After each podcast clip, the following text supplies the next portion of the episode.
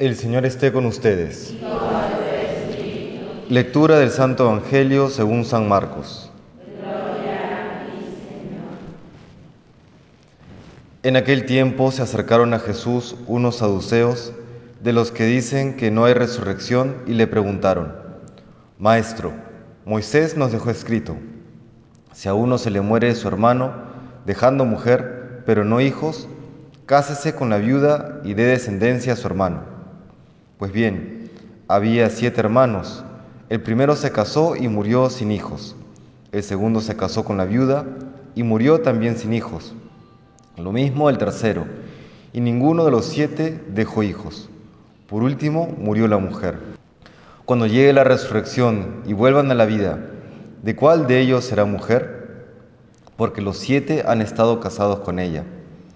Jesús les respondió: Estáis equivocados, porque no entendéis la Escritura ni el poder de Dios. Cuando resuciten, ni los hombres ni las mujeres se casarán. Serán como ángeles del cielo. Y a propósito de que los muertos resucitan, ¿no habéis leído en el libro de Moisés, en el episodio de la zarza, lo que les dijo Dios? Yo soy el Dios de Abraham, el Dios de Isaac, el Dios de Jacob. No es Dios de muertos, sino de vivos. Estáis muy equivocados. Palabra del Señor. Gloria a ti, Señor Jesús. En este tiempo en el que muchos hemos padecido la pérdida de amigos y seres queridos a partir de la pandemia o como parte del proceso habitual de la vida en que los seres queridos muchas veces parten, qué bien nos viene este recordatorio por parte de Jesús de que existe una resurrección, no por nuestra buena intención, sino porque Él lo dice. Y aunque el argumento último de la resurrección es la misma resurrección de Jesucristo, como lo dice San Pablo en la carta a los Romanos, al mismo tiempo, en este pasaje del Evangelio, el Señor nos da algunas precisiones importantes a tener en cuenta respecto de la resurrección. Porque a veces se piensa, incluso dentro de las personas que tienen la fe cristiana, que la resurrección es una especie de diluirse en la divinidad, no un, una aniquilación respecto de nuestras personas, en el sentido de que dejamos de ser quienes somos nosotros.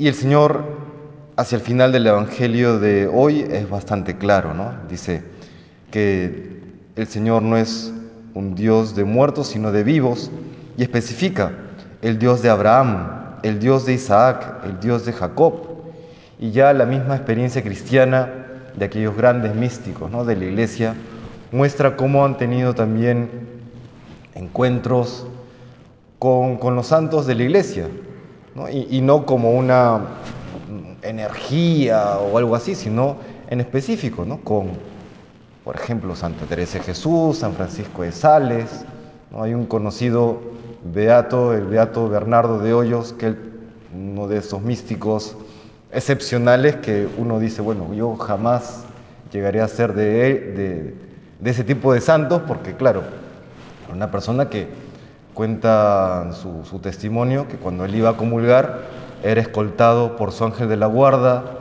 por San Miguel Arcángel y por alguno que otro santo. Entonces, claro, bueno, el punto es que nos muestra el Evangelio de Dios y la, y la propia vida cristiana que cuando uno pasa por el tránsito de la muerte, no deja de ser quien es, no se diluye en la existencia, sino que manteniendo su propia personalidad eh, es luego resucitado y plenificado.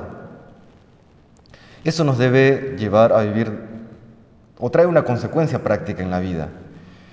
La vida cristiana no es una aniquilación de uno mismo, como propone, por ejemplo, el budismo, sino más bien es siendo quien cada uno es y sin buscar ser otro, por la acción de la gracia buscar ser lo mejor que uno puede ser. Llegar a la plenitud de uno mismo. Y ahí es cuando Dios sonríe, y ahí es cuando Dios eh, está contento porque estamos cumpliendo la misión que Él nos ha dado.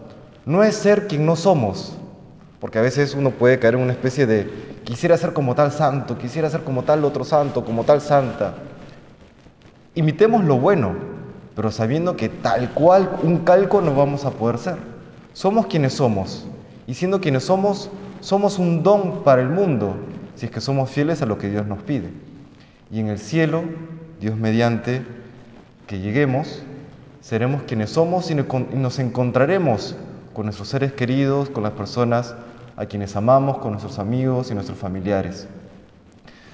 Una persona decía que en el cielo Dios basta y sin embargo Dios no está solo. Es verdad, en el cielo Dios basta, no necesitaremos de nada ni de nadie más.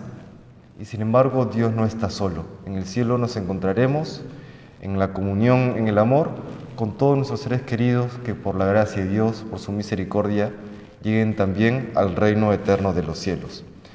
Que el Señor el día de hoy aumente nuestra fe, aumente nuestra esperanza de saber que estamos llamados a llegar al cielo y que nos conceda el poder vivir con fidelidad a la vocación que Dios nos ha concedido. Que el Señor nos bendiga.